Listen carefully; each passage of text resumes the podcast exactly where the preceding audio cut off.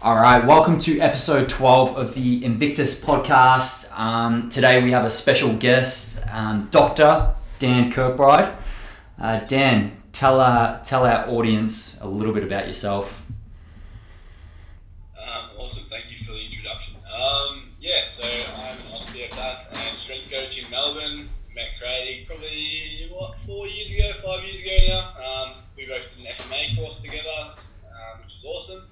Um, so yeah, pretty much finished up a few years ago uni studying and then opened up my own studio. Been practicing as an osteopath for about 18 months now. Um, and prior to that, been a coach for about six, seven years. So yeah, pretty much just look at how to integrate like strength and conditioning with rehab and um, merge all that together.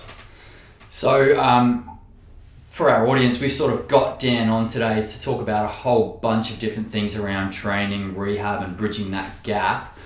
Um, how did you get into osteopathy, Dan? Um, so ironically, I originally wanted to be a physio, but I was no good at school. So, um, I found out I wanted to be an engineer until about year 11 because my dad was an engineer, and then I realized um, I hated like sitting at a desk. I hated indoors. I hated maths everything about it. So, um, like sport, wanted to be physio. Realized the score was at 98. There's no chance I was going to get that because I was not really a smart kid. And then, um, yeah, my careers coordinator told me to try osteo, so I tried it, and yeah, pretty much just was being a PT, training, playing pretty high level sport at the time.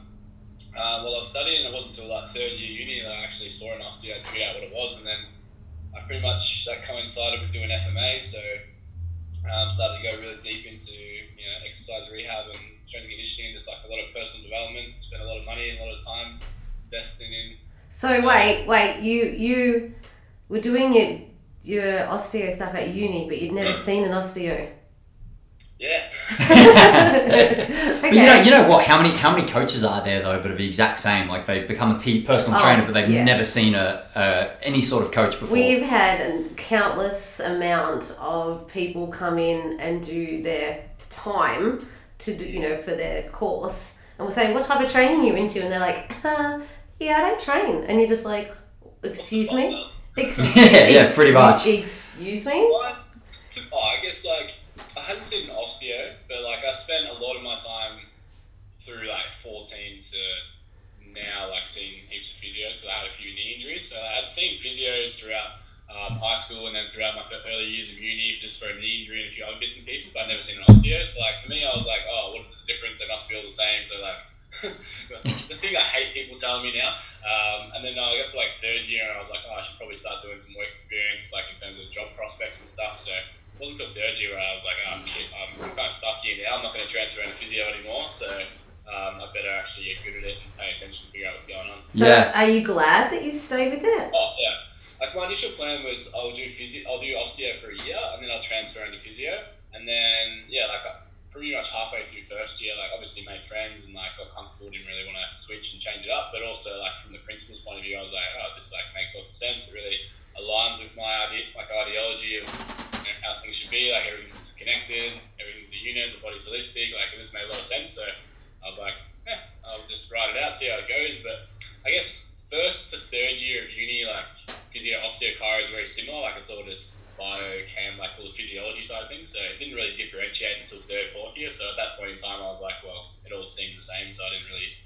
change anything for, for the sake of it. Yeah, I guess one of one of the big things for you that separates you from a lot of physios, osteos, um, those sort of providers is the fact that you are a, a fairly well established strength coach or personal trainer, whatever title we want to put to it, as well as as well as the fact that you've you know you've been coaching and doing your treatment. You've also gone off and done a, a heap of personal de- development from you know like Jamie Smith, FMA, like what else? You've, you've done stacks. You're always every time I'm on Instagram, you're doing a different course. yeah, it's a bit like that. It uh, explains where all the money's gone. My my mum was talking to me the other day, and she's like, I don't understand, like, you know, how have you not got more savings and stuff? I'm like, oh, yeah, look, I don't know. And then I went on to my, I wrote down like a list of all my courses and the stuff I'd done, and I was like, holy shit, yeah, There's a lot of courses. Like we did. What did we do? We did um like obviously FMA, and then you did the NLP as well, didn't you? A little bit after me, Nick and Mateo. put a list up on my website of like qualifications when I was building out my new one, and it's yeah, pretty much um, Woodford Sports Science internship, um, FMA, NLP, did foundations for muscle nerds, some stuff with John Sharp. Um, so Jake, Jacob Harden, who's a chiro in America, did some stuff with him. Stefi Cohen, Andrew Locke, Sebastian Oreb, Jamie Smith, Luke Tulloch, Jordan Shallow, Perry Nickelston, Stop Chasing Pain, Rawdon Dubois, Postural Restoration Institute, SFMA, FMA. it just keeps going, doesn't it? Yeah, that's that's the. But that's uh, the beauty. That's what it should be like. Just continue, continue learning. Like there's, there's, there's no end point of going. Oh, like I've, like I, I feel like so many people in the in any world, but especially in um, healthcare providers like physios and osteos and chiros and stuff. Like they've they've done their their degree, and it's like okay, like I know everything. Yeah, sure. I think it's yeah, coaches, just everyone in general. Coaches definitely do it. Yeah, it's it's huge. Like do a course and then they go, yeah, I know everything, but no, no, I get bored easy, so it's kind of a good. It's like I don't think. It sounds like I'm a type of person who goes and seeks out lots of information, but like I don't really think I'm that good. I think I just get bored and I have ADHD, so I just go and learn new shit. Well, it's interesting that you said that when you were at school that you weren't a very good student and you weren't going to get scores to do what you wanted to do, and now you're seeking out more education. yeah, it's true actually. I guess it's lo- it's horrible. Like I, I, I guess that comes across a little bit like I was a horrible student. Like I was still, I got like a decent score, and I, I did apply myself in year eleven, year twelve. But like at the same time, my priorities were more like I was a bit of a dickhead, like focused on having fun, being popular, like you know, hanging out, drinking, and stuff like that. So I still like, I think I, I merged them well together to the point that I still got like I think an eighty score, which got me into osteo. It wasn't like I was a dickhead and like no score and stuff, but at the same time, I just knew that like it wasn't a priority. It was more like play sport, you know, drink, girls. Yeah. You know? yeah, Yeah, I think the difference is though, like when obviously when you find something that you're passionate about and interested in, it was a lot easier to. Because like I remember doing biology and chemistry in year eleven, and I like flunked it. Like I got like eight percent on an exam, and I was just like, "This is stupid. Like, what do I want to learn about plants? What, what why does biology matter?" And then you know, you know, biology, physiology, neuroscience, all that stuff's probably my favorite thing in the world. And I'm like, "Oh, cells." hundred percent. It's weird because like it just when, when you're passionate about something, it's it's exciting to learn. But I guess like school, school, you don't know you don't know who you are yet. You don't know what you want to do. You haven't really found. Not many people, at least, have found what their passion is and what they want to do for the rest of their life. So Yeah, sure. I think that's where it's at. Um, now, I guess going into the, the main conversation we want to have today is around, for, for, for me at least anyway, how you can give advice to help any of our listeners. We've got a lot of our members who listen. Um, and I think one of the things in the rehab training space, like a lot of people just used to go to osteos, physios, chiros whenever they were in pain. And people who don't train regularly, they still do that. Like we see people come in all the time to see like our myotherapists here who don't do any sort of exercise intervention, but they'll come in, get treatment when their shoulder hurts, when their back hurts, and then we see them come back in again in you know four weeks, that sort of thing. Um, And our myos are good. They do refer out, and, Yeah. and they do uh, prescribe ex- ex- ex- exercises and all that kind of stuff. They don't just say, "I'll see you in four Yeah. weeks." But Um, what what would you say is for people listening who are in that mindset? Like, what's what's the problem with that? What's like are people just completely wasting their time, just getting a, a, a treatment once a month just because they got a bit of chronic pain, but not seeking any exercise intervention? What's your thoughts on this? Um, it depends, really. the favourite answer of everything. Um, no, I mean, it depends on what the outcome is as well. Like, it's when it comes to musculoskeletal based stuff, like, I feel like it's very different to, say, people who have medical conditions or, like, chronic pain or, like, you know, in those, in certain scenarios where the outcome is like treatment is a, is basically an adjunct to just keep symptoms at bay or keep someone's quality of life high, then I find like there's no issues with like someone getting regular treatment. But then when it comes to say more performance based outcomes or like musculoskeletal based things that can be more manipulated, um, no pun intended, uh, I would say then yeah, you want to make sure it's kind of tied up with some sort of consistent training or regime. Otherwise, I feel like it's basically just bouncing between point A and point B and never really reaching point C. So I guess the example would be like, you know, if someone was to come see me who's got a shoulder pain, you know, they're bench pressing, they're bodybuilder or whatever. It's like if they don't like, they can come see me. I can make them feel good, do some treatment. It's like pretty much all I'm doing is just giving them symptomatic relief and short term outcomes so they can go keep training, which is cool. And if that's what they want to do forever, that's cool.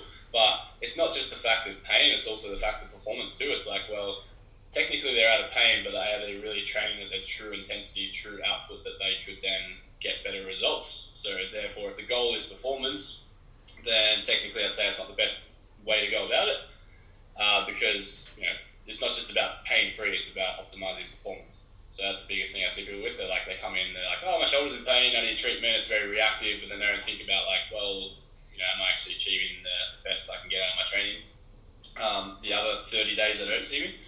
Uh, but then on the flip side, you've got like say chronic pain and medical conditions and stuff like that. Where it's like if someone's got, um, you know, some sort of medical condition where it's like I can't reverse a medical condition, but my treatment can help with that person's quality of life. Well, my treatment's never going to solve the problem. Yeah. Uh, I mean, it's a waste of time, no. But if it means that, like, you know, this sixty-year-old lady who you know can't walk two hundred meters without her, you know, without numbness down her leg, and she has to come see me every four weeks just so she can go to her groceries, and like, awesome. It's like different sort of Yeah.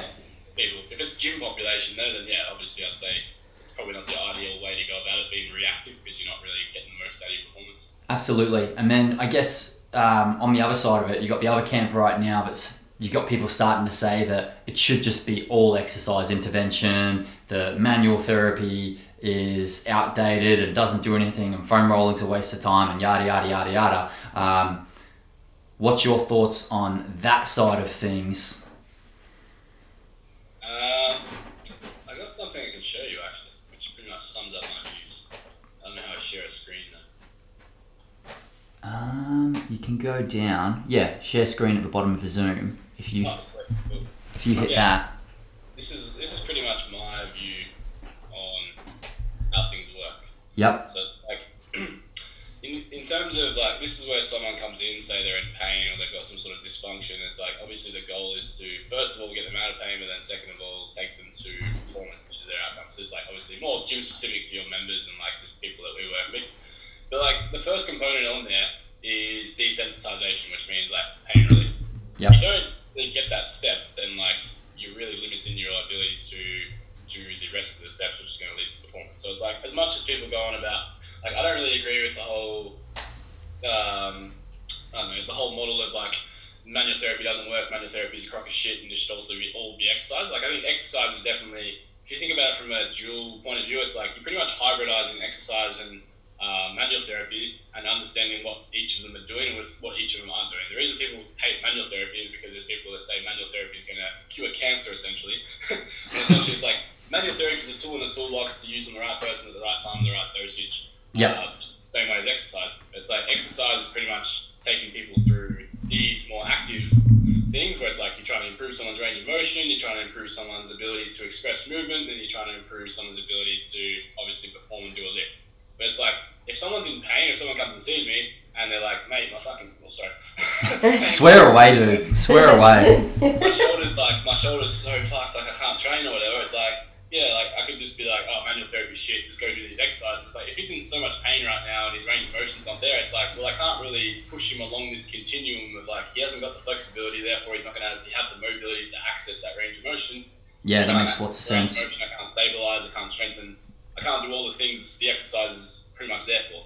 Yep. It's like, well, if there was a way that I could fix that in 10 minutes instead of two weeks, so then he can go do the thing that's going to fix him, does that not work better than me being like, manual therapy shit, my ego's Yeah. too big to accept that? Uh, not mentioning names of certain therapists, and then essentially it's like they just give him exercises. It's, it's like, well, your exercise isn't really going to have an effect because they can't actually do it to the intensity or the you know the way that you like them to do it because it's too painful. Or, or, or maybe they were doing the exercise wrong in the first place, which makes them not be able to do it either. Yeah. So, So- my view like stage one is you know desensitization, flexibility. So basically like pain relief and get some range of motion back, which I can do in you know a hundred times faster with my hands with hands-on techniques than I can. Sure, I can get them to do it with a foam roller and maybe band mobilizations and trigger balls and like you can use all those things, but it's like what's faster? Ten minutes of cupping massage adjustment or roll on a foam roller, use a spiky ball, use a band, do some breathing, do all these things. It's like that's all cool, but it's like that works a lot faster, which means Yeah. that it's now got 25 minutes to work on their technique, their execution, things that are actually going to have long term outcomes. So it's almost just like a how do you get through the shit as fast as possible so you can then get to the goal. Yeah, and to like link in everything you've just said there, because I completely agree with that whole like desensitization model. Is like you see people so much just like rolling on a foam roller for for no reason, but like if you're rolling on a foam roller and doing band moves like you said and that sort of stuff to prep you for the movements that you're just about to do, um, whether it be in a rehabilitation state or um, say if you're I guess warming up for for a heavy squat so you can meet the positional demands for the lift, then it makes lots of sense. What are your thoughts around people just doing like just foam rolling for the sake of foam rolling? Like they're a little bit sore. I'm just going to do some foam rolling because it's it's such a short term thing. Like it, it gives us relief, but that's going to be gone within what a few hours or something. Yeah, I think it's um, it's nothing wrong with it. It's nothing wrong with treatment. There's nothing wrong with any of it. It's just um, having the expectations clear of what the outcomes are is the biggest thing. Because I think a lot of people do it because they don't know what the outcomes are. They don't know what the action. They don't actually know what they're doing. They're just following something blankly on social media or something like that. Yeah. Um, I don't think it's ever. No one's ever going to do damage by doing a foam roller. But it's like if you don't um, couple passive with active, like the whole passive active Yeah. neural model, which is what I base it off. It's like foam rolling's fine if you couple foam rolling with like a superset of foam roller into some sort of active neural component where you're going to create lasting change. But hey, if you're just a bit sore and you want a little bit of pain relief, awesome. But if you're expecting that foam roller to somehow make your range of motion better, then like there's probably a bit of disconnect between what your expectations are and what your intervention is, um, which means you know there's clearly some education lacking from either the coach's perspective Yeah. to the client, or there's the client, you know, obviously not seeking out what they need for what they want. Absolutely. Um, do you have anything sort of to go along with that, Toni? No. Cool. They're like, Oh, we me- kind of dumb it down for for someone that comes into the gym and will jump on a foam roller. Um, you want to be doing exercises on that foam roller to get you ready for the exercise that you're going to do, not just sit, laying on it and flopping around like a whale. Well, yeah, it's, it's specific to the task that you're going to be doing in, Yeah. in, in a training session. Um, yeah. Yeah, I think um, like a lot of Jamie stuff in terms of breathing is really um, really useful. Um, Yeah. Obviously, done some of his stuff, and like I'm, I'm a big fan of that stuff too. In terms of like focus on the alignment and the biomechanics first, and then basically go through that sort of passive active neural model, and it's a lot faster. So like for uh, I guess in simple terms, sorry, uh, in simple terms to listeners, it would be like you know. Um, you want to just be a bit more specific in terms of what you're trying to target rather than just blanketly trying to you know foam roll everything. Like think about what is the range of like what is the demands of the lift that you're about to do, what kind of joints are involved, what kind of muscles are involved, and therefore what sort of process do you have to go through to uh, make it specific to that lift. So I guess from a motor control point of view, um, you know, doing a band mobilization and a knee to wall test is whilst it's going to help with your range of motion and your hip, hips and your ankles, it's not specific to squatting. Therefore, if you want to improve the squat itself, you need to do something that's going to prep you for the squat. So it's like doing foam rolling to your calves and your hip flexors might be awesome to help with that uh, range of motion. But if you don't then back that up with something that's uh, replicating the movements of the squat and you just go straight into a squat, then there's a big gap and a big disconnect between you know isolated range of motion passively and integrated range of motion actively uh, doing a lift. So I'd say just basically you can do your foam rolling, do your passive stuff, but couple it and pair it with something that replicates the movement you're about to do. Yeah, that makes plenty of sense. Um, yeah, I guess so, some people can get so caught up with, um, like I guess through FMA it was all about meeting the positional demands of the lift, which was awesome. Um, so like like a squat, ankle, knee, hip, thoracic, all that sort of stuff. But then adding, making sure that that neural components there as well, because if we if we're just working on flexibility or, or mobility, but no no neural or stability that's specific to the movement, then it's kind of just a waste of time, really, isn't it? Yeah, and that's the difference between. Um, I guess when you see people come to the gym and it's like they've got to do 15 minutes of prep work to squat, and then they come back three days later and they got to do 15 minutes of prep work to squat. it's like they're pretty much just doing all the passive stuff to get themselves to be in a position to do a squat, but then they're not really doing anything to like create those long-term mobility changes. I guess where they've just pretty much created short-term flexibility through passive interventions to get them through the session, and then that's worn off, and then they come back two days later and they're going to do it again. Like if your warm up takes longer than five ten minutes and you have to consistently do it session after session, back to back to back, then there's probably uh, a missing link in terms of the stuff you're doing with integrating it into the stuff you want to be doing. Yeah, absolutely. So for other other coaches, because I know you do a lot of work. Actually, we didn't even mention any of that sort of in your intro. Like you've been running um, seminars and, and mentoring for, for coaches for the last what year, two years? Um, yeah, probably about a year now. It's just going fast. Um, yeah, that was where the slides were from. yeah, yeah. Um, so, tell us a little bit. We might be able to sort of come back to what we're talking about now. Tell us a little bit about your um, mentorship program that you've been doing with coaches. Yeah, it's been cool. Um, so yeah, it's probably a 50-50 split of coaches and therapists, which has been cool because um, it's good to be able to see both sides of the equation. I guess like even though you know we have therapists down this end and coaches down this end, it's like they kind of almost have like an inverse relationship where it's like all the coaches have really good like understanding of like lifting and stuff, they don't quite maybe have the application or like thought process of the therapist versus the therapist generally has a really well rounded holistic understanding of everything, but they don't quite have like the practical application of programming. So it's like they almost like what they've got is what they need, and it's like opposites attract, and then you give them both the thing they need, and then they end up being this cool like little hybrid practitioner coach. Um, so it's been pretty cool. Um, but yeah, pretty much just started off innocently as doing um, some seminars last year, like kind of a couple of free ones that people wanted me to do, and then um, built out a couple of paid half day ones. Got was cool, fortunate enough to travel to Adelaide to do one, and then built out from there.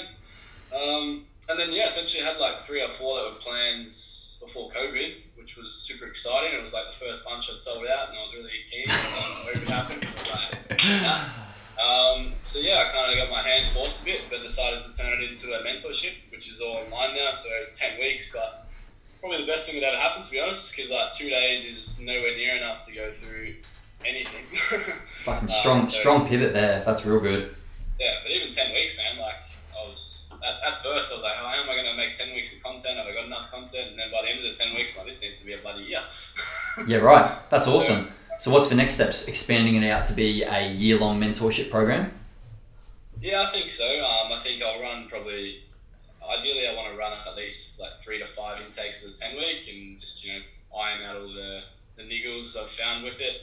Um, obviously, you know, build more of a reputation in terms of you know, getting people to go through it and get cool results, and then ideally, um, yeah, I think I did like I wanted to have, be a longer sort of similar to what we did with FMA. I don't know if you know you go through it a few times, or you know maybe it's like individual modules that are spread out over a 12 month period rather than 10 weeks of you know just intense you know brain explosions and then nothing. I think um, I like the model of you know learn something, have a bit of a break, learn something, have a bit of a break in terms of how it digests. So, yep. Yeah, I'm thinking some sort of thing that's you know maybe 12 months with um, you know some checkpoints in between in terms of face-to-face seminars, and then you know maybe expand that 10 weeks into you know 20 weeks, but spread it out. Nice. So it, it's it's kind of funny because I remember like Christian Woodford used to always be putting up stuff like what you were talking about before, how um, like therapists have like all this knowledge and stuff, but then they'll start trying to program workouts and rehabilitation and all that sort of stuff for clients. And he used to always talk about like bringing it together and like closing the gap. And I guess that's very much what FMA kind of did as well. Um, but in your mentorship, what sort of stuff, just to give like a brief outline of what topics would uh, you cover, what sort of stuff would people be learning? Um, so it's called Principles of Rehab and Performance. So it's pretty much yeah, like trying to like bridge that gap between the two, and um, I guess just create more so like understand principles behind anatomy, biomechanics, physiology, program design, rather than like I find a lot of the courses that like not all of them, but like a lot of the ones I've done, I'm probably sure you've done, and just stuff in general in the industry. It's very like method method specific. Yeah. And I think like in terms of the analogy I use, it's like you'd rather learn have a deep understanding of gut health and calorie intake and like biology of like losing weight rather than going to learn every single individual diet out there that you can create a calorie deficit with. Yeah. So like the idea behind mentorship for me is like, well, how do I do that? But from a biomechanics uh, program design point of view, like how do you make something where it's like, if you understand these fundamental three, four principles, you can then go deal with rehab if you want to. You can deal with hypertrophy. You can deal with strength. You can deal with all kind of facets of um, programming, but you have like a solid backbone and understanding of like biomechanics, anatomy, physiology that you can then do that. And I guess you know, for therapists, it's like well, there's probably a lot more of the program design, biomechanics side of things that I don't kind of understand versus the coaches is probably like they understand that they've been in the gym, but they don't quite understand you know, the physiology or the anatomy maybe because you know, obviously maybe they didn't go to uni and they didn't get that versus osteos, physios are generally pretty textbook savvy, but they kind of lack the implementation. So Yep. it kind of, yeah, brings it together and creates I don't know, creates more um, ease. Yeah, right. Yeah, yeah, absolutely. Now, like looping back to um, rehabilitation and trying to get someone from pain to performance, one thing we see a lot, and um, I'm sure you've seen it a, million times over, is people who are chronically stressed and not looking after the lifestyle factors like sleep, nutrition, um, having a real, real hard time or a really prolonged recovery period, even though they're doing all the right things, getting the manual therapy, going through the exercise intervention, but they're kind of they're like a ham- hamster just running on a, on a wheel and they're not really getting anywhere. Um, what do you have on that topic of like stress and how that impacts rehabilitation process? Yeah, to be honest, that's a, a, a big thing for me lately. I say the biggest learning curve I've had since coming out from a year and a half ago. Like I've always been super like biomechanics, exercise, rehab. Like what's all I've studied for six years has just been like movement, biomechanics, lifting. I've never like I've, I've spent a bit of time in health and nutrition, but like it's never really been like my area of interest. But switching into more of a clinical aspect now, whereas like you're dealing with people with a lot more health comorbidities and diseases and chronic pain and stuff like that um, yeah, it's made me re- like open my realm a lot more, and I've been spending a lot of my recent time and investment with like I don't know, you know, stop chasing pain. Yeah, I don't know heaps, but yeah, I follow his um, socials and stuff.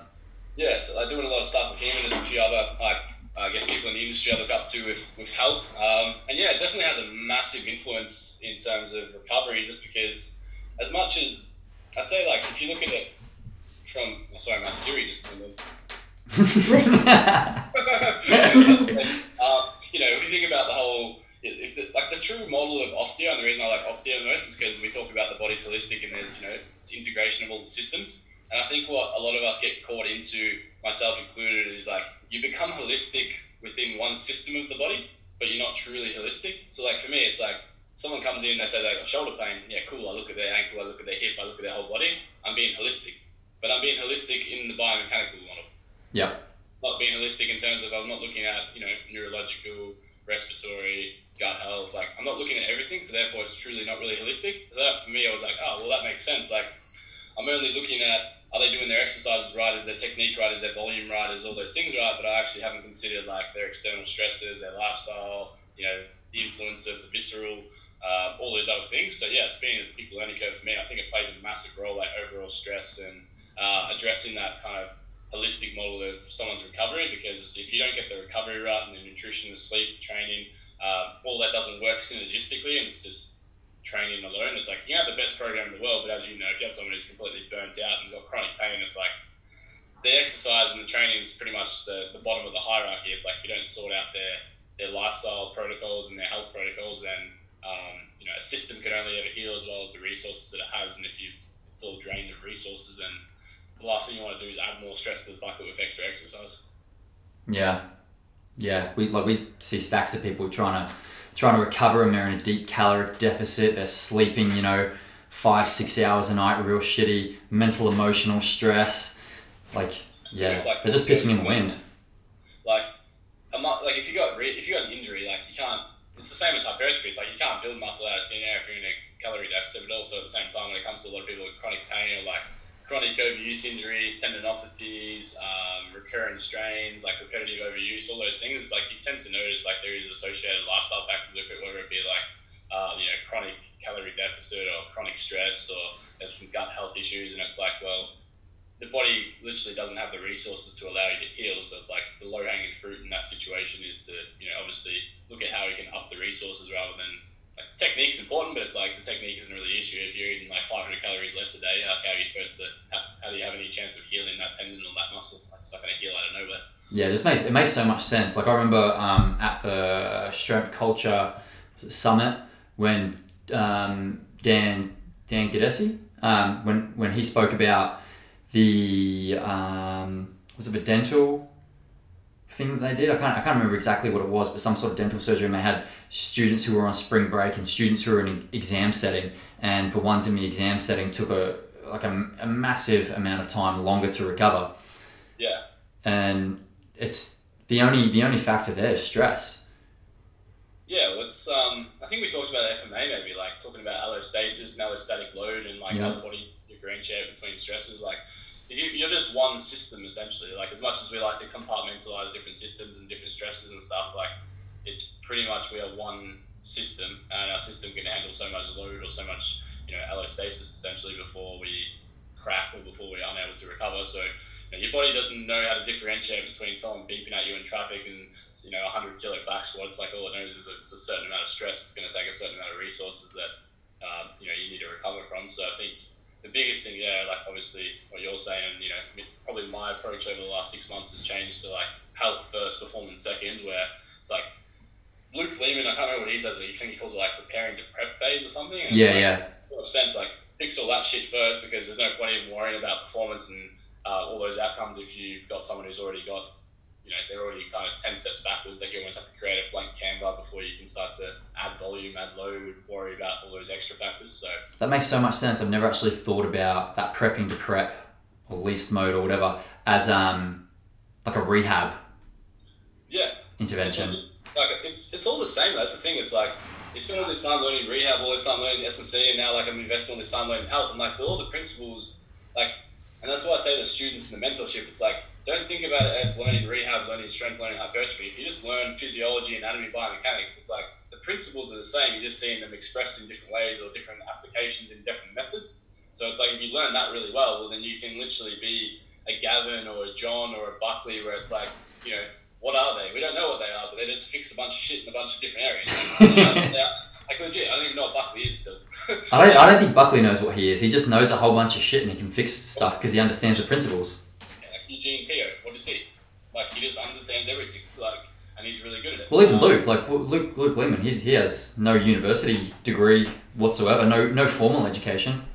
Yeah, and that's the thing. It's like he just understands the basic principles, the fundamentals. He understands better than anyone else, which allows him to get someone jacked, or get someone out of chronic pain, or get someone strong for powerlifting, or fix someone's shoulder pain. Like he can do all four things based off the same principle. It's like that funnel effect of just learn the foundations, and you can start doing other things rather than trying to learn compartmentalize things, and then essentially when someone doesn't fit your model of the world, you're like. Homer Simpson and the Simpsons flicking through the Bible, like, where this doesn't have any answers. Fucking madness, madness. So yeah, man. Like for me, I guess um, it's been a big, big change. Just the way I do things. Like I'd, I'd say it's more just change the front end. Like the back end of how I do things doesn't change too much in terms of the programming S and C side of things. But that initial stages where I'm seeing people, it's a lot more.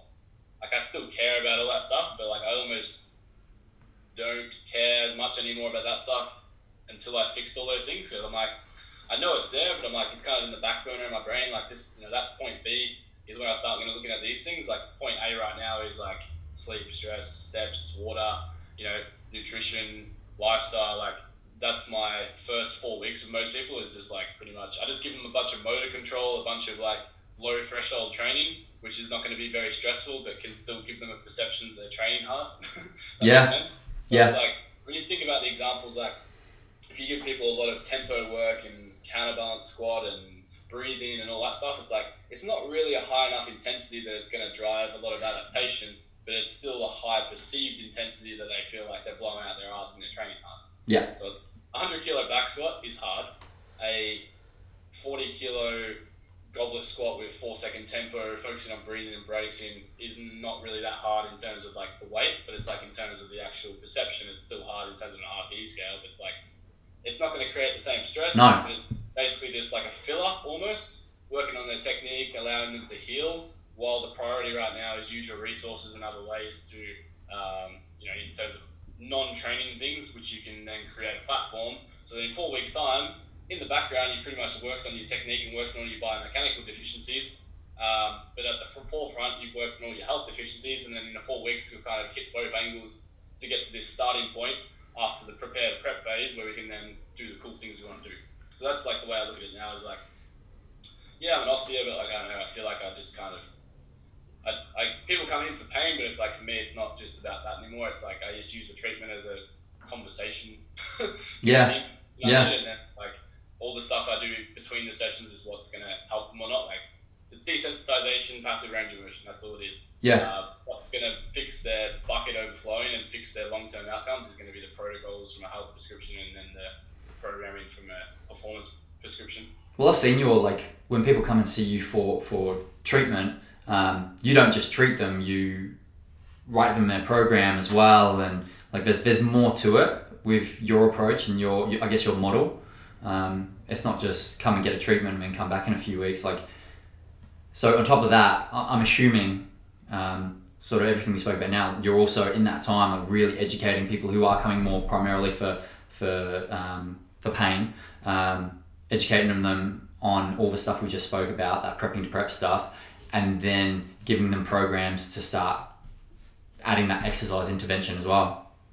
Yeah, I think it's like I feel like the model doesn't help though. Like as much as I I've, I've thought about this both ways, and it's like you've got people who say if you're a therapist and you make people keep coming back, you're selling them snake oil and you're a horrible person. So then everyone's going the opposite direction. They're like, how can I see people the least amount of time because that means I'm a better therapist and I'm a better person. Yeah. Which I'm also going down that route. But then it's like, as a coach, when do you get the best results with people? Generally, when you see them more. Mm. Yeah. So why is it okay for someone to pay you eighty bucks a week to train every week to improve their performance? But if I tell someone to come back every week to improve their performance, I am a snake and a shit osteo and I only want their money. Yeah, yeah. Well, it makes sense, doesn't it? So it's like, but the thing is, it's like you've got that kind of you've got that sort of uh, aura because there's a bunch of therapists in the you know, I guess in the industry that do just get people to come back and just give them the rough and crack and there's sort of uh, extra stuff given it to them. Yeah. But it's like at the same time when I first started, it was like, oh my god, I don't want to be like those people. So like, how do I fix someone in two goes and then But then I went too far down that road where I'm like, it was almost like an ego boost for me to like fix someone in one or two goes. And I'm like, did I really fix them or did I just they left and they're like, oh my shoulder feels amazing and I'm like, ooh, how good am I? But really, I didn't actually help them because all I did was fix their symptom, get them the first two steps, and then they came back a month later when they had the same problem. Yeah, well, I guess it's like we, we, we are the experts and we're like, we tell people what they need, but because of some charlatans out there who are doing the wrong thing, it's like you kind of feel guilty for doing it sometimes. When, yeah. you know, you have someone come in and they're going, like, from, I guess, from a personal trainer point of view, coming in and saying, I need to lose X amount of weight by this time, and we tell them how much is actually realistic and then if they want to hit that realistic amount, this is how many times you need to be training a week, and you know it's going to probably be three or four training sessions a week, as well as steps on your other days, and blah blah blah blah blah. Um, yeah, but like like we said, like you've got so many people out there who are snake oil salesmen who will just be like, you need to train like every single day, and they're, they're really just stealing your money. Yeah. So it's finding that balance, isn't it?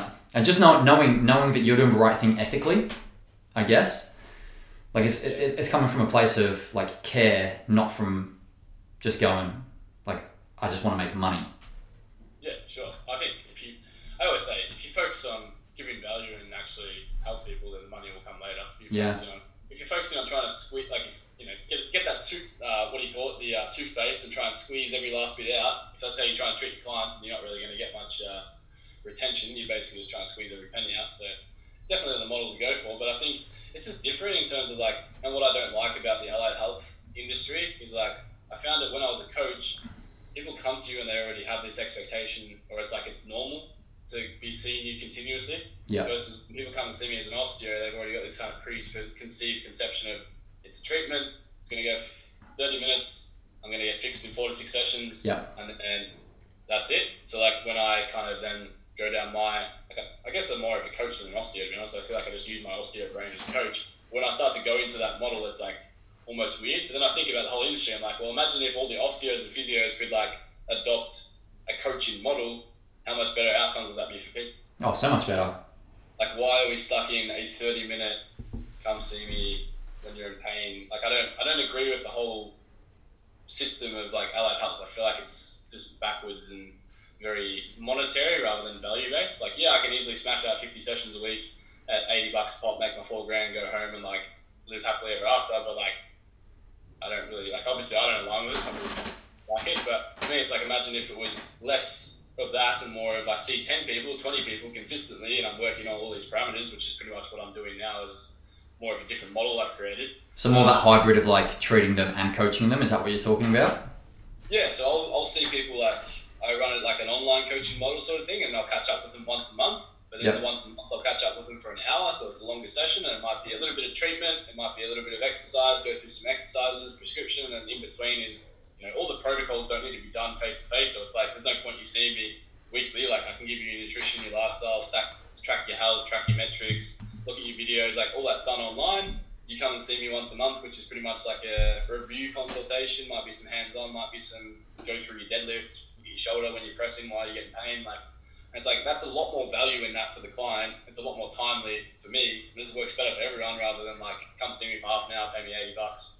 I have to quickly rush everything and then you know what's happening between the session. Like it just doesn't make sense. So does that mean that you only have a certain clientele that are up for that? Like you know, in the in this day and age of um, people who go to see osteo physios, whatever, they're in the older generation. They're just like, I'm really really hurt. I need this. They're not really up for the whole holistic.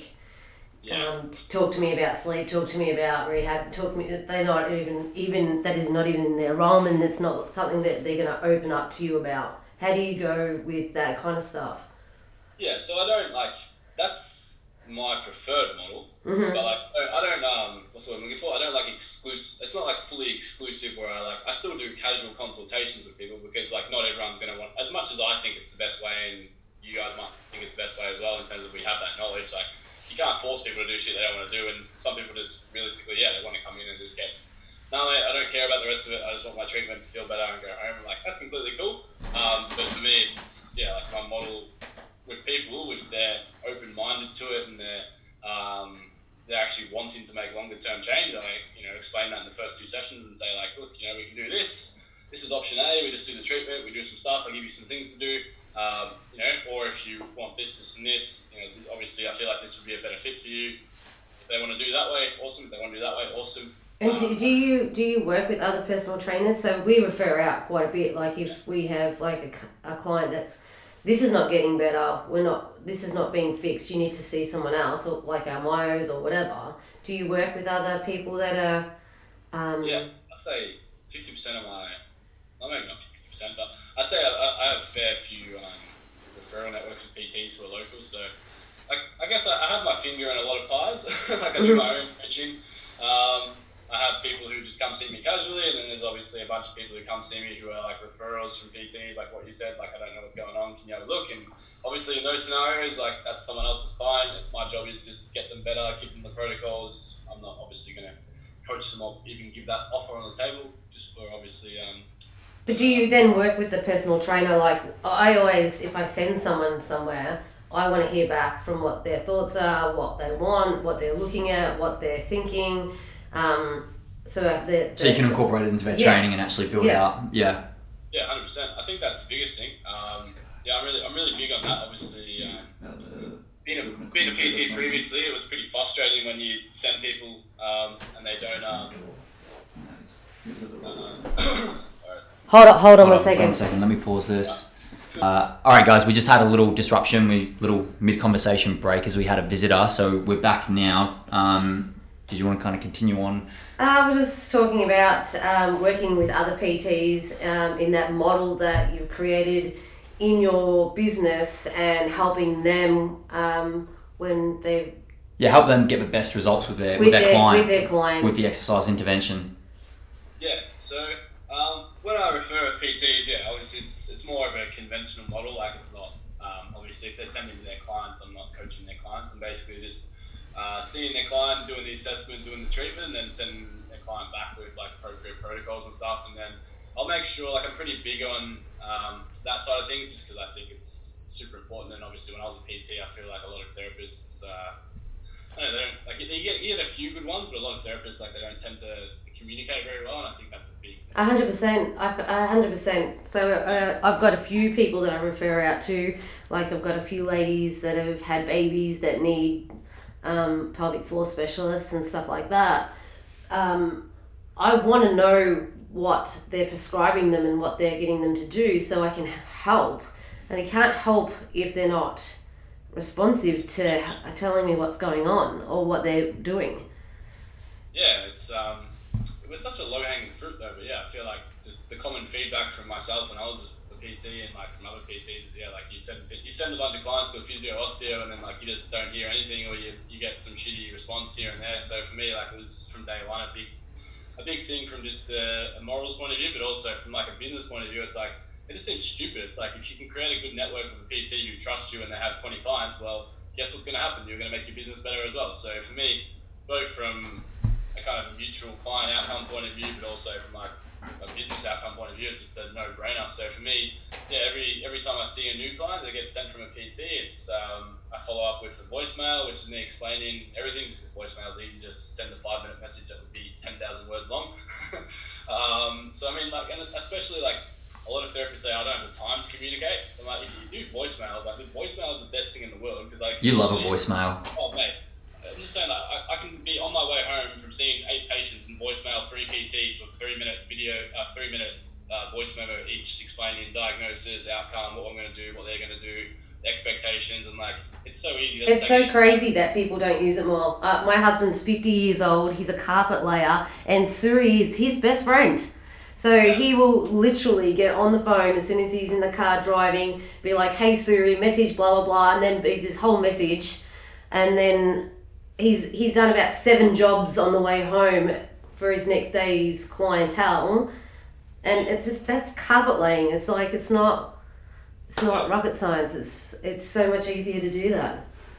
Yeah, I understand. So yeah, for me, like the advice is yeah, for the therapists out there, like just yeah, communicate communicate a little bit less than shit, and it goes a long way. um, like you don't have to do it. Like I think a lot of them get caught up in um, perfection mode. And it's like, oh, if I don't send the perfect program or this perfect thing, then like I'm not going to do it. It's like I think it's just all you guys want to know, and I feel like it's easy for me because I've been on both sides of the, the defense. It's like I just want to know what's going on, what I can do, what I can't do, make sure I'm not going to fuck yeah. them up, and then give you some basic guidelines and keep me updated. So yeah, that's the main sort of point of communication. And then I'll just do the same every time I see the client. Like it's a follow up. Yeah, saw so and so tonight. You know, things going as expected, or change it, this, change that. Um, and I'll you know send them an email with some protocols or some links to the videos because I've got kind of an exercise library from my database. So is it? Makes it easy.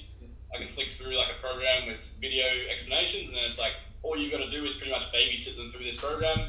I've done it all for you. There's there's so much. I feel like between coaches and allied health professionals like there's so much ego at play a lot of the time like a, a, coach feels funny about sending the program they've written to the allied health professional because they feel like the allied health professional is going to judge them and be like that's a piece of shit why are you giving them that and then vice versa with the allied health professional like there's there's so much um, I don't know. Well, I think there's also some there. expectation with some of the allied health that all personal trainers are a bit hacks and don't know what they're talking about anyway. So there's you, you They're nearly right. Like there's like probably ninety percent.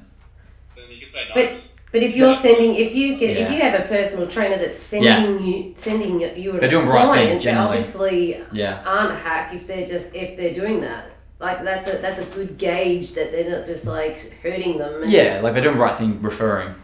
Yeah, and like even then, it's like I mean, and everyone's doing the best they can with the resources they have, I guess. Yeah, exactly. And I know for me, it's uh, it's a bit easier because I've been on both sides. But I guess yeah, there's probably one or two times I've had people refer to me, and I'm like, you know, oh, this program is a bit shit, or like you know, but like my my voicemail is not your program shit. You suck as a PT, and like you don't know what you're doing. It's like hey, you're, you're upselling them into your year long men- mentorship, aren't you?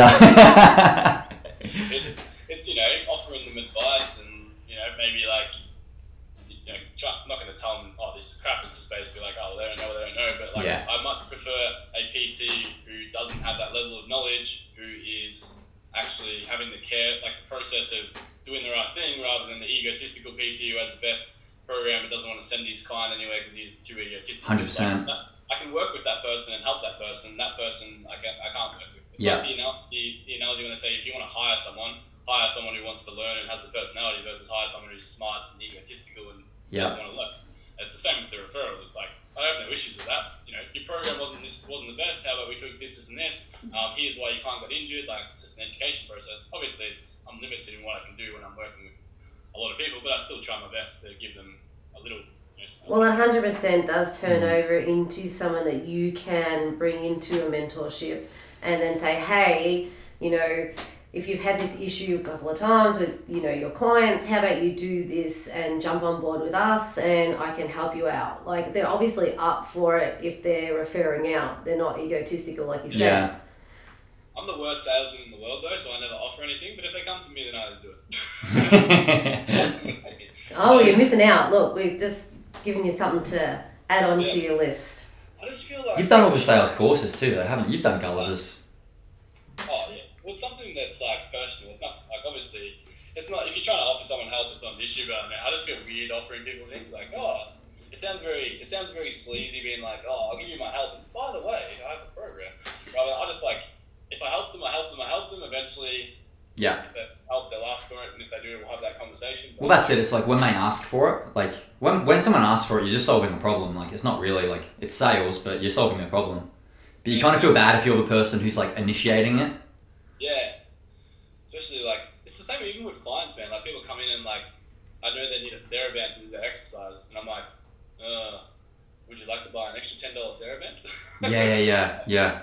I'd rather just be like, go on eBay, buy this band, like, because it just doesn't seem like I'm trying to. Like, like, even though it's only ten bucks, I just feel like almost. It's just me, man. It's nothing to do with the issue, but uh, that's just my personal thing. I'm like, I'd rather just help someone and provide lots of value, and then eventually they get to a point where they want to work with you or want to buy your shit, rather than like having to be like, oh, I've got this thing. Would you like this thing? yeah, yeah, yeah. Well, it's clearly because you're like you you you you got good ethics and you're you're an an empathetic person, but you don't want to like just come across as like a sales asshole or jerk or whatever you want to call it. Yeah. Yeah. Add it to the bottom of your emails, just a casual. If you want to find out more. If you want a TheraBand. Weekly TheraBand sale newsletter. Check out this week's booty band Oh, so like, do you? We, we spoke a little bit about your, um, like hybrid model. Do you have many people come to you at the moment just for just for coaching or just for one-on-one PT sessions at the clinic? Um.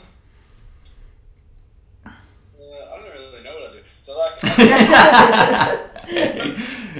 I don't really like pre pre sell anything. I guess like online, like when people ask, like separate. Like even though I have the clinic, I guess like I kind of keep it separate somewhat in terms of like most people that come to see me for coaching is like through online Facebook. Instagram, like people reach out and they want to do coaching with me. It's like even though they might be wanting it for rehab and other stuff, it's like they're, they're coming for me wanting coaching, and then it's like they just get integrated into a model where it's like, cool, as part of my coaching, come into my clinic once a month if you're in Melbourne and we'll catch up. Versus um, then I've got you know just my 15 hours a week of availability on my website where you can just book in for a casual consult. So it's like I kind of cater for you know Gen Pop, whoever needs to come in, old lady, Yeah. person like I need to come in, my shoulders in pain.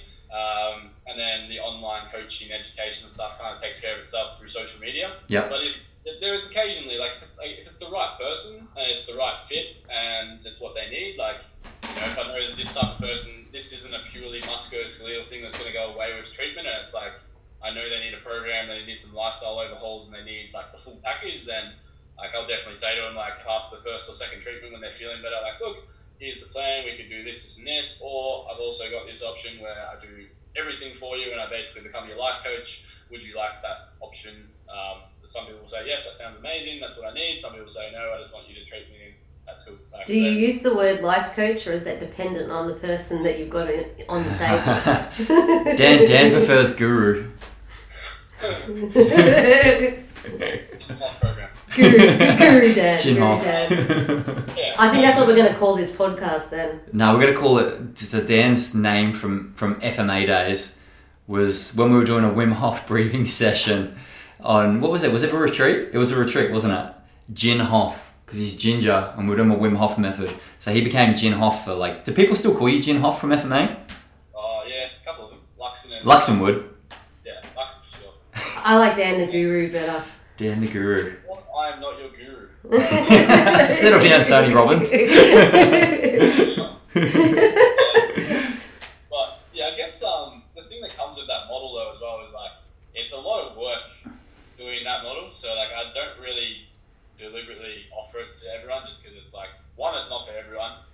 B, like Toni said, it's a certain type of person who's even going to follow those protocols. 90 percent of people who come into my clinic aren't the type of person who's going to track their sleep, their nutrition, their training, and everything. Most people who are just running hectic lives just want to come in and see me, get their pain, and go away. And it's like that's completely fine.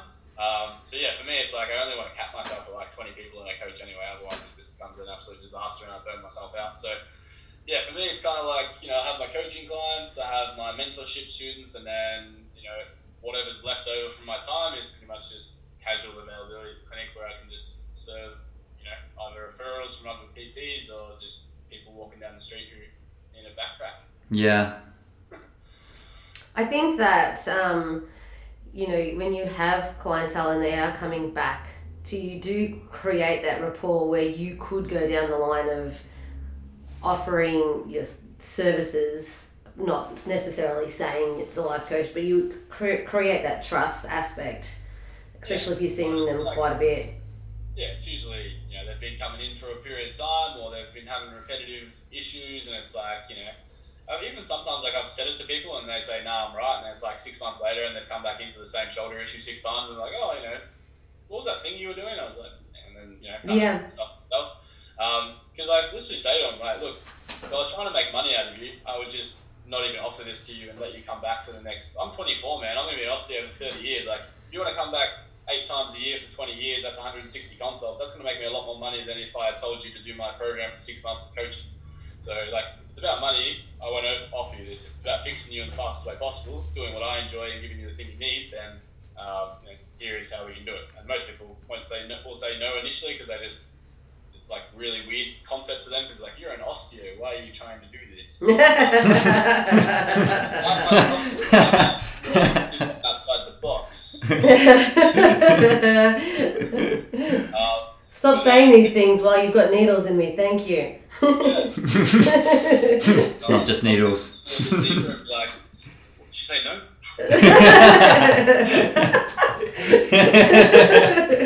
I mean, buy your shit, use the big needle. Yeah, it's funny. Like if you come back later, it's like six months down the track, and they've seen you probably fifteen times in that six month period, and it's like, well, you could have just bought, paid me for coaching, and you wouldn't have spent that much money, Susan. Yeah. Is Susan the same as Karen? Susans and Karens, they're the same. Mm. We could have another whole another discussion about that. Craig, that's such. Um, jumping back, like we kind of like bounce back and forth between like I guess rehab and business. Going back to more of a rehab sense, what are the top things or top injuries that you see in like an active population? So pe- pe- people who lift, whether it be like powerlifting, CrossFitting, Olympic lifting, just general gym bros. Jim Bro is my favourite. Um, I'd say 100% it would be back pain, um, shoulder pain. And if you want to get more specific into that, it would be like um, facet sprains, SIJ sprains, disc presentations, um, and shoulder would be like uh, rotator cuff tendinopathy, um, impingement. They'd probably be the main ones. Um, and then when it comes to gen pop, uh, I hate the word gen pop, but like when it comes to non-lifters or just normal humans, um, you know, more neck pain, mid back pain, kind of hip pain, that sort of thing from sedentary lifestyles. But yeah, lifters are definitely like that sort of extension bias, Yeah. uh, extension overload, you know, chronic overload sort of injuries where it's, you know, all that compressive force that's just building up over time. SIJs, facets, hip impingements, Yeah. impingements, Do you do you find a lot of the time um, i guess it's, it's probably going to be a it depends answer but overtraining or um, imbalanced and weak in in certain areas like i know i listened to your podcast with um, jordan on his one and I think you guys were talking about like um, about hip. Yeah, that, was that, that would have been a while ago. Um, hip. If I found them all and Yeah, said I'm going couldn't to listen to to it, it these, work. these before we have this um, podcast to see what you're about. Yeah, and you and you spoke a bit about like you get so many people who work like the posterior chain, and especially like with with um, hips, it's like everyone just smashes glutes, and no one does anything for their adductors. No one does any like hip flexor strengthening work. Um, so yeah, back to my my original question: Do you find it's a lot of the time more overtraining or more muscular imbalances? I think it's a combination, but I think the biggest thing that I see is probably um, imbalances between planes of motion as well from Yeah. a biomechanical point of view. So it's like everyone thinks about like muscle groups, which again, muscle groups is important, planes of motion are important. Like everything's important, not one's more important than the other. But it's like people only people tend to pick one Yeah. variable of training or one variable of like movement and just smash that. And it's like posterior chain is you know the next bee's knees, and then this is the next Yeah. bee's knees. It's like it's all important when it's done correctly in the right periodized manner. Um, and yeah, I guess what I was saying about them was like, well, you can, if you if you think about breaking it down further into like movement patterns, it's like, well, you know, we got sagittal, transverse, coronal. Like, how much work do people do outside sagittal plane in the gym generally? Very little. And if you're not working outside the sagittal plane, you're pretty much not working anything in, in terms of any muscles that are working transverse or coronal. So like say goodbye to glute med, adductors, obliques. Like pretty much the way I think about it and I talk about the mentorship is like, are you familiar with slings? Yeah, yeah, So think about like in terms of the sagittal plane, you've got your deep front line, your superficial front line. So your deep front lines like your psoas, your scalenes, your diaphragm, um, and your hip flexors. And then essentially your superficial front line is like your abs, um, your SCM, your quads, and your tibialis anterior. So it's like your deep front line is pretty much like the foundation of the house, which like will control um, you know respiration, control posture, control all the things that are important in terms of then creating movement. Um, and then you've got the superficial front line, which is more expression of movement in terms of you know quads, more powerful muscles like that.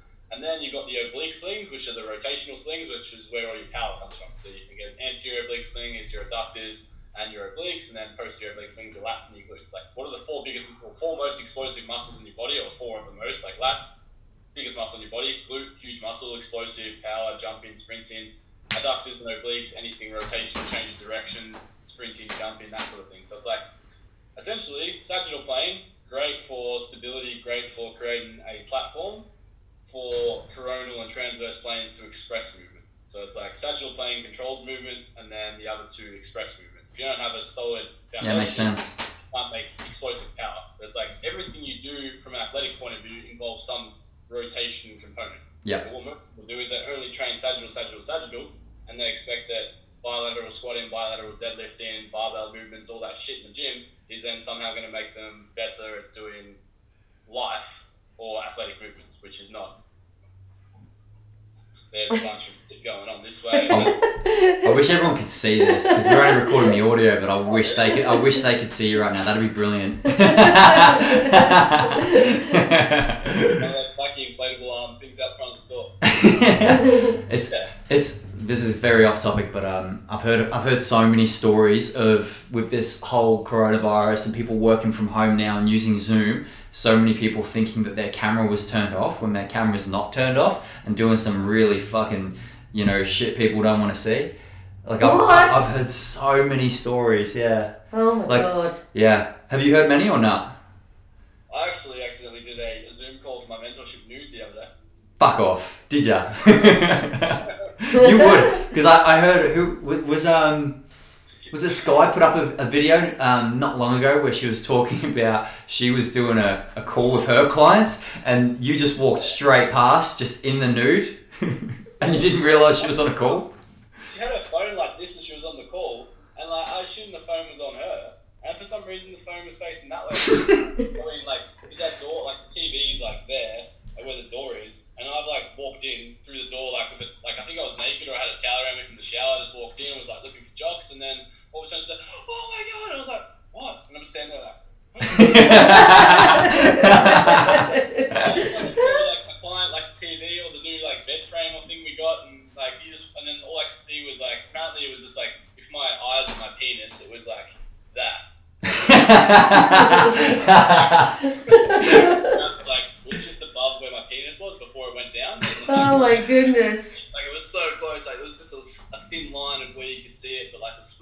just just the tip.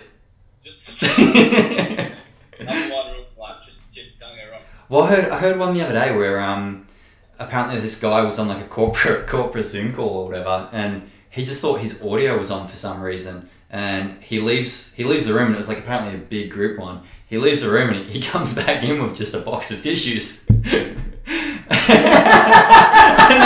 and then apparently he had the audio off too. So like people are like yelling at him and like writing messages trying to let him know. And they're like, has, has someone got his number? And like they're about to call just him because make they, him they just see his yeah yeah well yeah. You can make people leave. Maybe, maybe he was the host. What was he doing?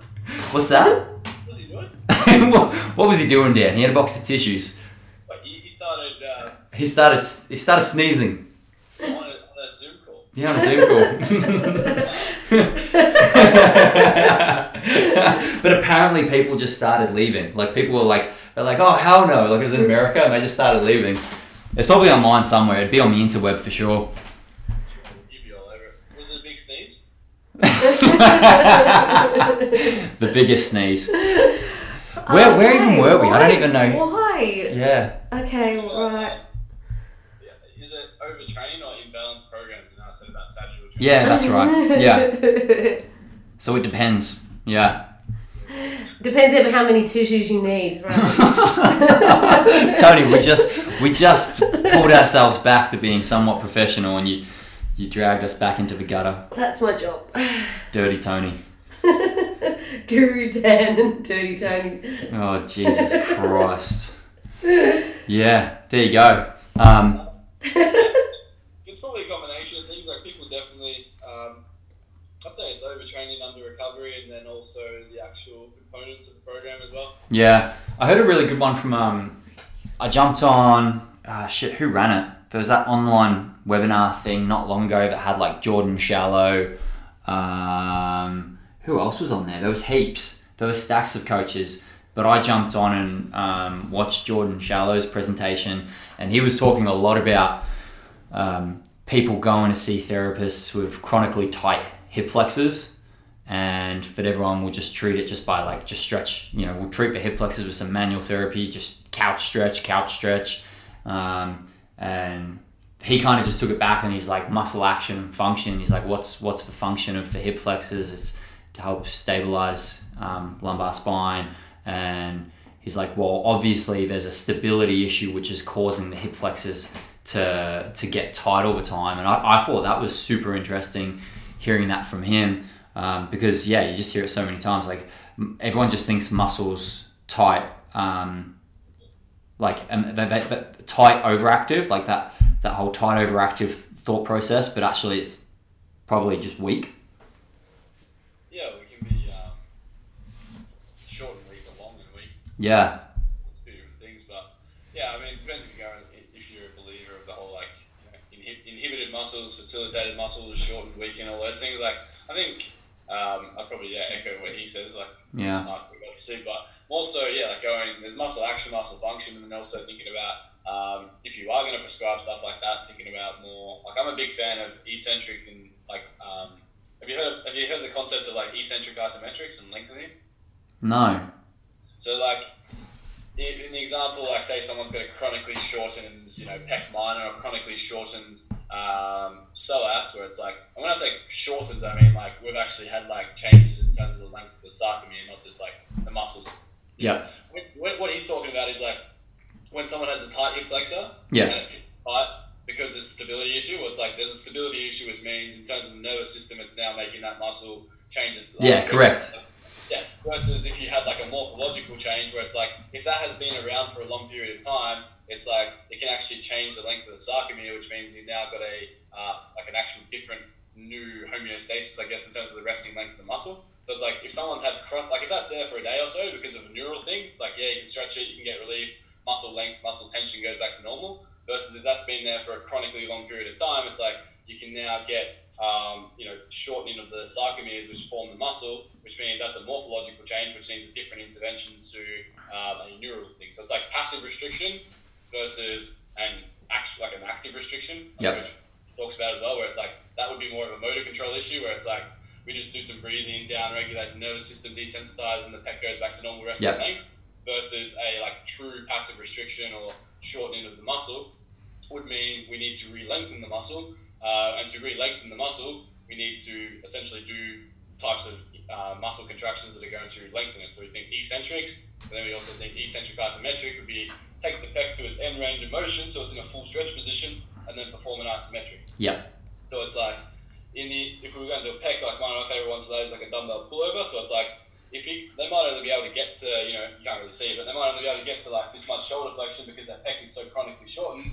So it's like I go to end range of motion for them, so really slow eccentric to get there, and then when I'm there, it's like a maximum isometric hold Yep. with breathing, and then you just slowly kind of like almost combining PNF with eccentric isometric. Yeah. essentially, like, Absolutely. the whole, yeah, the whole target of it's like to try and cause micro tears in the sarcomeres to try and re-lengthen that muscle to a normal resting length. Yep. And that's more of that passive intervention, which you then back up with some obviously range of motion training to then get it there again. So it's like, is it the muscles short and tight, or is it the muscles, um, you know, just tight and facilitated because, sorry, tight and inhibited because, um, you know, from a neural point of view. So, and then you also go on, yeah, like he says, muscle action, muscle function. So step further would be like, okay, what's the action of the pec? You know, it's adduction, internal rotation, uh, versus what's the function of the pec? You know, it's helping stabilize the humerus and the sternum, like, and the clavicle. Like, what does that look like? How do we train that? How's the how's the pec integrates to the whole upper extremity as a whole? Um, so yeah, like you can go deeper into it, but I think it's a lot of people and therapists probably aren't thinking that. They're just thinking like what he said about okay, tight pec, trigger point, do a few circles, trigger point, you know, Yeah. stretch the pec twice a day. It's not really ever addressing the function of the pec or the integration of the pec with the whole upper extremity, scapula, thoracic spine, shoulder as a whole. Yeah, man. Same. So a hip flexor. I don't know why I use shoulder as an example. Should Yeah. I? That's all right. Man, I, I remember the first physio I ever went to when I was like, oh, it was probably second physio, but when I was, I think 17, 17, 18, and I had, um, yeah, like I, I just had a fair chunk of time off of Muay Thai. I hadn't been training for a while and then got back into it. And like my hip flexors were like so, so weak and just so shortened. And I, I was getting heaps of chronic pain. And this is like, I guess, like the, the, the classic physio um, where you'd go there and all he would do was um, chuck on the TENS machine. And yeah, chuck on the TENS machine. And no, no, first he'd put some needles in and he'd be like, he'll be like, I'll be right back. And he'd leave the room for like 10, 15 minutes, go treat five, six other people. Then he'd come back in, put the TENS machine on, leave the room, come back in 15 minutes. And then he'd be like, oh yeah, like just do a little bit of couch stretching at home, blah, blah, blah. And then you've got to come back in like three days. And man, he milked me for so long. Because when I was like 17, I had fucking no idea what I was doing. I had no idea what he was doing. I was like, oh yeah, he's, he, like he's a physio. He knows what he's doing. And just ridiculous.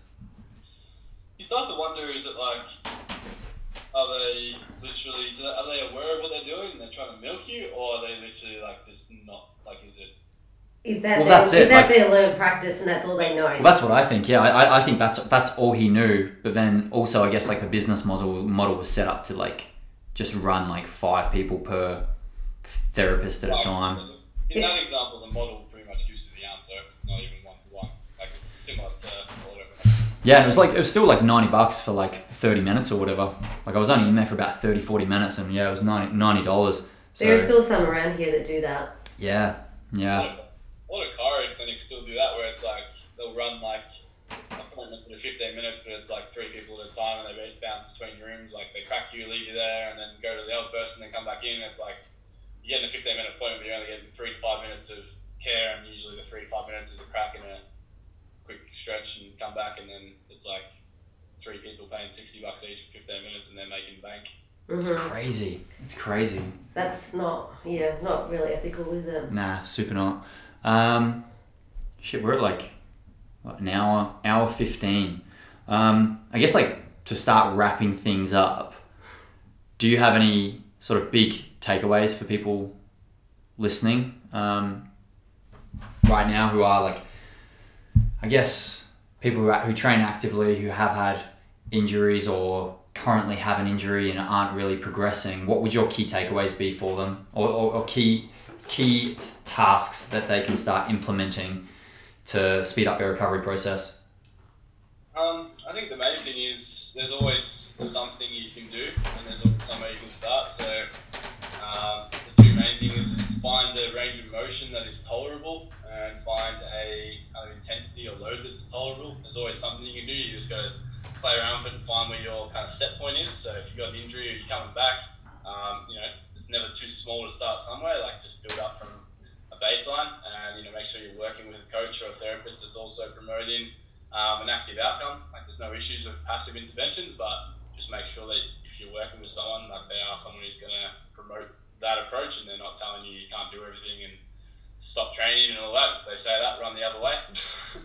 um, and yeah, when it comes to the gyms opening again and getting back into it, take it easy and just ease into it. Yeah. Sound advice. Yeah, we see that like we're very, very big on whenever we get someone. I, I can't believe we haven't even really spoke about that throughout this. Um, when you get a, a therapist who says like just rest, do nothing, and You need to stop doing you this. stop doing it. Like like a good example would be like a field based athlete, like a footballer, and they're told to say they've done I don't know, chuck in any injury really, and then they're told not to do anything. They don't do any rehab. The injury subsides, or at least the pain subsides, and then they get back into sport and either either redo the injury or the injury never really went. Their pain just subsided. Um, yeah, like we, we we've, we've had we've had heaps of heaps of allied health providers say that, and we we just like to person, all right, go go see this person instead. Yeah. What's weird is like if they're a hamstring and you do nothing for four weeks, it doesn't mean the hamstring magically got better. If anything, the hamstring is actually weaker than before you even t- tore it. Exactly. You think about like baselines and stuff. It's like if this is the hamstring's level of tolerance before you injured it, you injured it. Now you've got four weeks of not training plus an injury. It's like the tolerance has actually gone backwards during the period of rest, which means this is where you were before and you got injured. Then you've waited four weeks and now you've gone back to training. Now this is where you are. So technically, your risk of injury is even higher than before you even injured yourself, which means like you're in a worse position before you started. So like Yeah, hundred percent. So it's weird, like it's like weird ideology of like just rest it and then go back. It's like well, rest is actually rest is a form of detraining. If you're not ad- if you're not adapt like you're always adapting. You're either adapting positively or you're adapting negatively. There's no Yeah. no adaptation means you're dead. Yeah. So like it's the easiest way to explain it. So yeah, I think 100 percent it's like pretty uh, naive to do an injury, rest it, and then magically like just expect it to get better. Um, so yeah, always actively working towards increasing tolerances, increasing range of motion, and just baby steps and working with someone who knows it. Love it. Um, we also generally finish by sort of going over podcasts or Yeah, anything. What have you been listening to? Yeah. What do you recommend? Doesn't have to be exercise or training related. Could be could be anything. Could be Like- Harry Potter. A lot of our a lot of our um, members are into true crime podcasts, so they don't listen to anything else other than that. So, can be anything. What are you listening to? Uh, I'm not listening to it, but I really recommend Ozark on Netflix. Oh yeah, Yeah, I've actually been told that. I've I been, yeah, I've haven't- had so many people tell me to watch that. I've heard the first season's quite slow. I think that's oh, why yeah, I've horrible. yeah. I had to, my girlfriend had to strap me down, and oh, it sounded really bad. she got the tissues out. Um, yeah, so uh, first season was really slow, but um, yeah, second and third's real good. I'm watching the finale tonight after this, so uh, yeah, it's pretty, it's pretty juicy. Is it is Um, it season uh, finale or is it like like it's pr- all done now? Is it just like whatever season? Just that season. Yeah. Okay, cool. Otherwise, on a serious note, um, Atomic Habits, real good book. Yep. Uh, in terms of what I'm listening to right now. Um, and in terms of learning, yeah, spending a bit of time learning, not even just for coaches, I'd say for general population too. Everyone can get a lot of benefit from a health perspective out of um, Stop Chasing Pain, his membership website. Um, I'm not endorsed by this. Yeah, Uh, sure, get sure. out The value on there, which I've um, actually started to give out to some of my like clinical patients of just general health hacks um, to help with people. So yeah, audio audio books. I listen to um, Atomic Habits, which is cool. Um, Stop Chasing Pain if you want some brain games about health, and if you want some downtime, The Ozarks on Netflix. Yeah, sweet. Fantastic. So tell everybody where they can find you, what your socials are, and how they can follow you on your social media presence. Yeah, cool. So, uh, main one would be through Instagram. So, Instagram is uh, Dr. Daniel Kirkbride, so dr.daniel.kirkbride. Um, same with Facebook, uh, and then the website's the same as well, so it's www.myname.com. Um, so, yeah, if you have any interests um, in yeah, education, if you're a coach or if you're a, um, a human of some sort who needs help with their health performance, a human of some sort.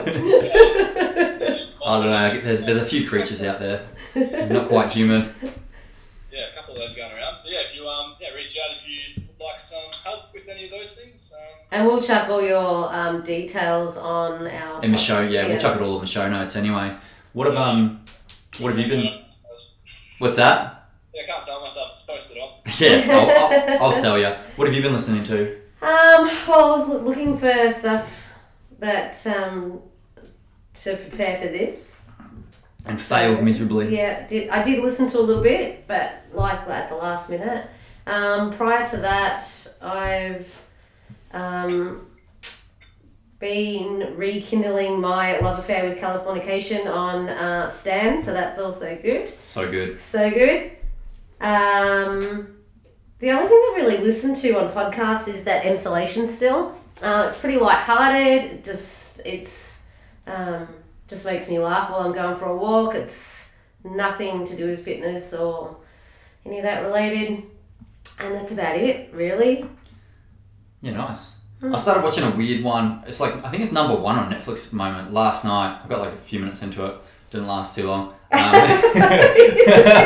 can you recommend something that you watch for a few minutes? oh, for, for other reasons. Um, but um, it's like Fifty Shades of Grey, but apparently it's like darker.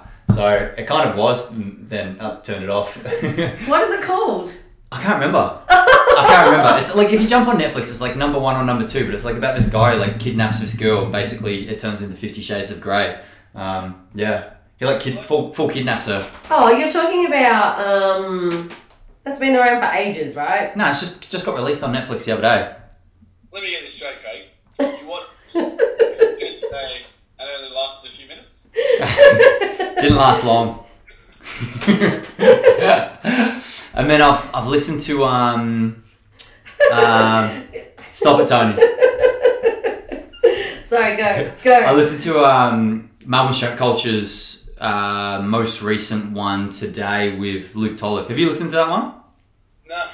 No, it was good. It was real good. Um, Luke Tulloch's just a cool cat, smart man.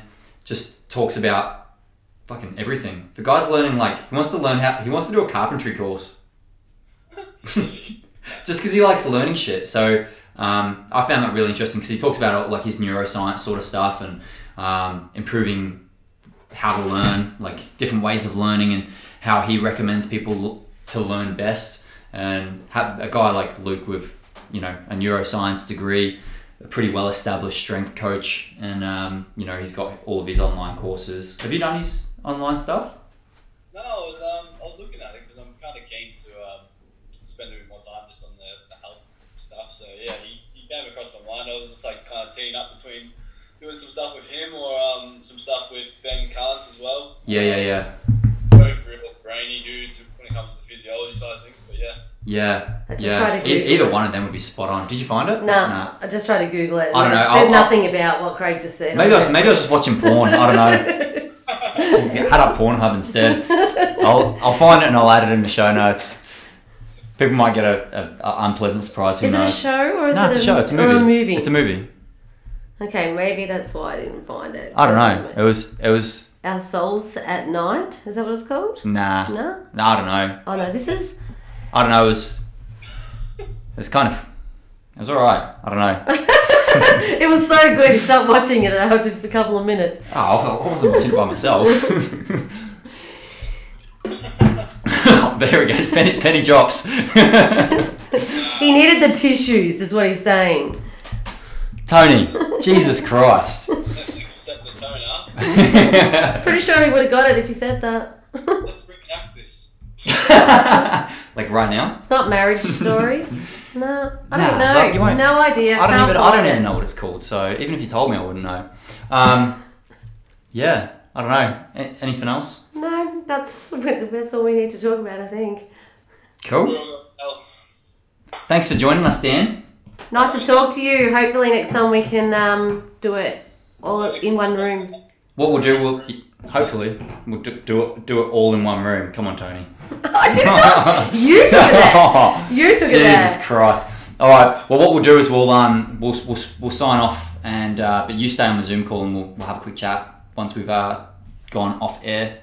Um, so guys, if you those of you listening and have made it this far through, we're up to like an almost an hour and a half. Um, which is a marathon. It's probably the biggest one we've done yet, isn't it? I'm pretty sure. Pretty sure. So make sure you um, share this one around. Um, we think it's a pretty good one, pretty relevant and powerful. I feel like everyone in the training community has gone through injuries and rehabilitation process, and um, yeah. So I feel like there's a lot of knowledge here that can be taken that can help people improve their road back to recovery and performance. Cool. Yeah, thanks, Dan.